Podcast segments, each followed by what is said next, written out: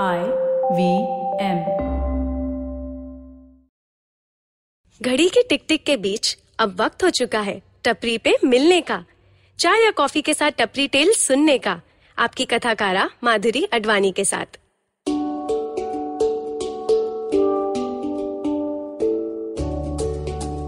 छाते का उपयोग कई तरह की चीज़ों से बचने के लिए किया जाता है।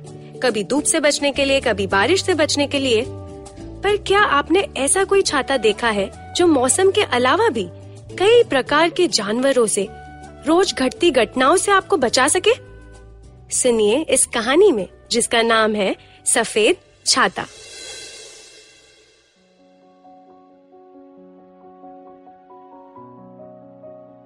जब मैं छोटी थी, तब मेरे पास एक सफ़ेद रंग का लिनन के कपड़े वाला छाता था।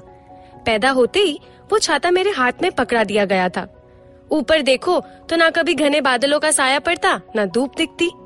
बस सफ़ेद रंग। मम्मी बोलती थी, ये सफ़ेद रंग के छाते से तू कोई भी सपना देख सकती है, गुड़िया? तू चिड़िया बनने का सपना देख सकती है और एरोप्लेन में उड़ने का भी। बड़े होकर समझ आया कि चिड़िया खुद उड़ सकती है। एरोप्लेन ना खुद उड़ सकता है और ना पैसे बिना किसी को बिठा सकता है। जब भी खेलने जाती माँ एक बार ज़रूर टोकती। गुड़िया, सफ़ेद रंग का लिनन वाला छाता साथ लिया कि नहीं? सॉरी माँ, भूल गई। आज एक दिन उसके बिना जाने दो ना। इतना बड़ा छाता है। वो मुझे नहीं संभालता, मुझे उसे संभालना पड़ता है। ऊपर से बाहर की आधी चीज़ें तो इस छाते की वजह से दिखती भी नहीं है। छाता लेकर मैं खेलकूद भी नहीं पाती, माँ। प्लीज़ एक दिन। मेरी अर्जी को अनसुना करके माँ खिड़की के बाहर इशारा करती। वहाँ, देख रही हो? वहाँ एक कंक्रीट का जंगल है। आज क्या जू देखने जाएँगे, माँ? माँ, इसे भी अनसुना करके, अपनी कहानी के सिरे जोड़ने लगती। उस कंक्रीट में कई जानवर रहते हैं, और सभी जानवर अच्छे नहीं हैं। सभी का दिल साफ़ नहीं है। किसी का दिल छोटा है तो किसी का बड़ा, किसी का कठोर, किसी का नरम, किसी का सख्त, किसी का बुरा है। समझ रही हो ना? इसीलिए इस छाते के बिना कहीं मत जाना।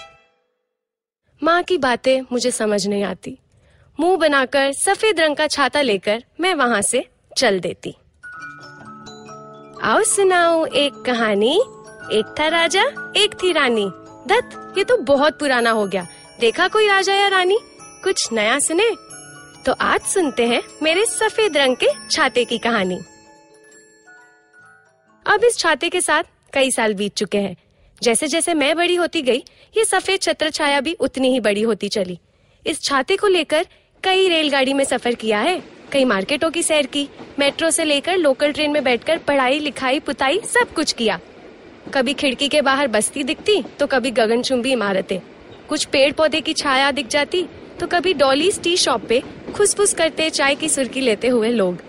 कभी लिपस्टिक कभी बुरखा, कभी कंगन, कभी वॉच कभी झुमकों की टोकरी पे किसी की आवाज़। दीदी बीस का है, ले लो ले लो। मेरे इर्द गिर्द कई सारे लोग थे और सभी के पास ये सफ़ेद रंग का लिनन वाला छाता नहीं था।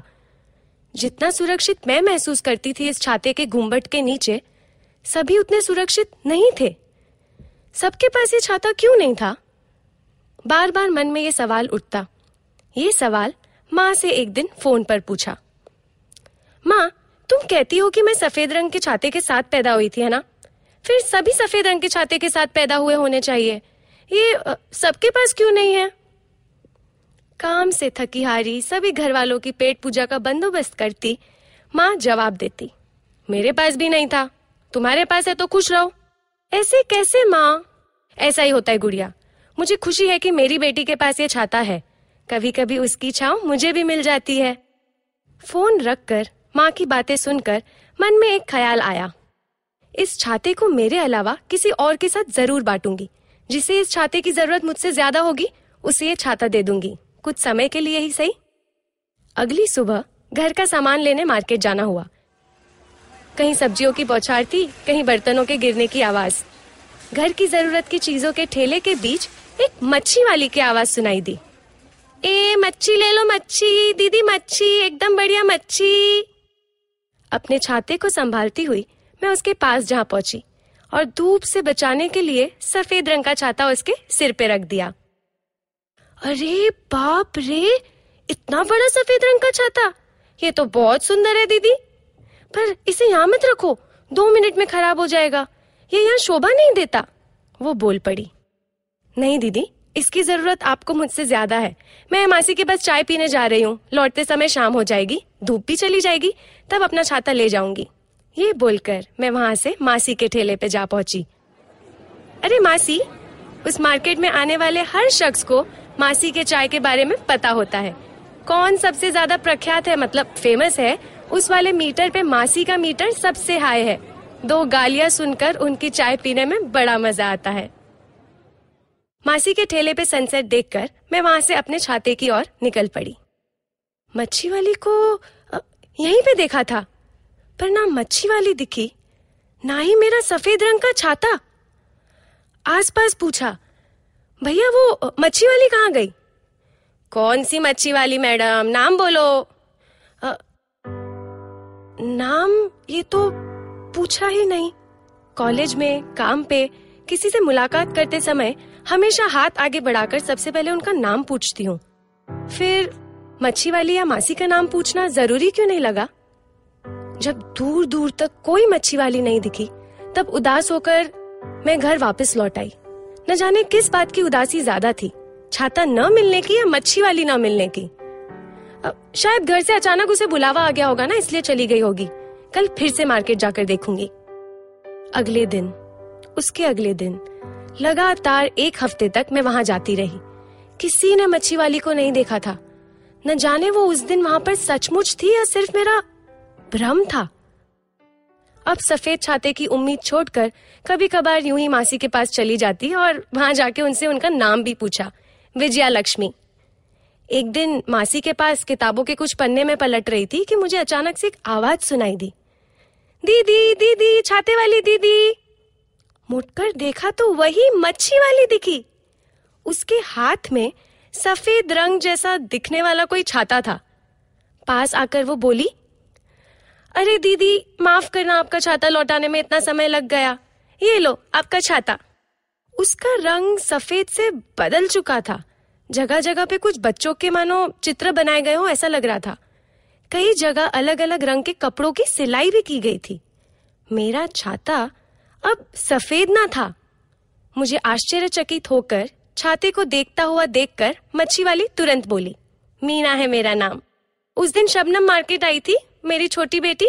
उसको आपका छाता बहुत अच्छा लगा। वो और उसकी सहेलियाँ उस छाते के साथ खेलने लगे थे और घर लेकर चले गए। कई दिनों तक ये छाता उनका घर था, दीदी। मेरी दोस्त, मेरी पड़ोसी मेहरिन, वो पेट से थी। घर में दरवाज़ा ना होने पर आपके छाते के पीछे ही उसके घर नन्ही परी आई। वो आशा है ना? वो कई दिनों तक ये छाता अपनी नई नौकरी पे ले गई। पहले तो उससे कोई बात नहीं करता था छाता देखकर। कई लोग उससे बात करने आए। मीना मच्छी वाली बोलती रही। मुझे विश्वास नहीं हो रहा था कि मेरा सफ़ेद रंग का छाता इतनों के काम आया था।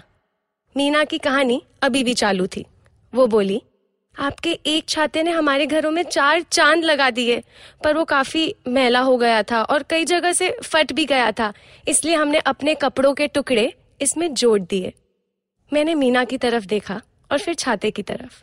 छाता उसे देते हुए मैंने कहा, इसे अपने पास रखो मीना जिससे जितनी ज़रूरत हो, उसे उतना आगे बढ़ाते रहना। कपड़े जोड़ते हुए इसे और आगे बढ़ाना। ये कहकर मैं घर लौट आई। कई दिनों बाद माँ मुझे मिलने मुंबई आने वाली थी। घर में आते ही उन्होंने सबसे पहले पूछा, सफ़ेद छाता लेकर ही सब जगह जाती है ना गुड़िया? नहीं।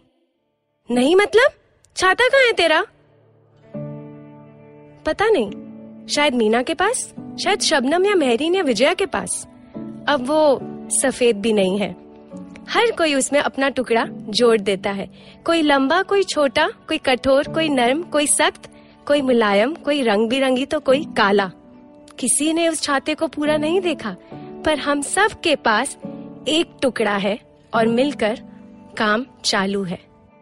इस बार मेरी माँ को समझ नहीं आया कि मैंने इसी कंक्रीट जंगल में जानवरों से लड़ना सीख लिया था। इसी सफ़ेद छाते के साथ। अगर आपको ये कहानी पसंद आई तो हर गुरुवार मुझसे मिलने ज़रूर आना। इसी टपरी पे, टपरी टेल सुनने। एक चाय की, चुस्की के साथ। आप मेरी अन्य कहानियाँ भी सुन सकते हैं मेरे YouTube चैनल पर, जिसका नाम है माधुरी अडवाणी। मुझे इंस्टाग्राम पे भी फॉलो कर सकते हैं, जहाँ मैं अक्सर एक मिनट की कहानियाँ सुनाती हूँ। मेरा हैंडल है at the rate M A D underscore A D thirteen mad ad thirteen अगर आपको ये शो अच्छा लगा तो आई वी एम पॉडकास्ट के अन्य शो चेक करना ना भूलें। आई वी पॉडकास्ट ऐप पर या आई पॉडकास्ट डॉट कॉम हमें सोशल मीडिया पे भी आप फॉलो कर सकते हैं। हम हैं at the rate I podcast Facebook पे ट्विटर पे और इंस्टा पे। फिर मिलते हैं एक कप चाय की प्याली और एक कहानी विद माधुरी अडवाणी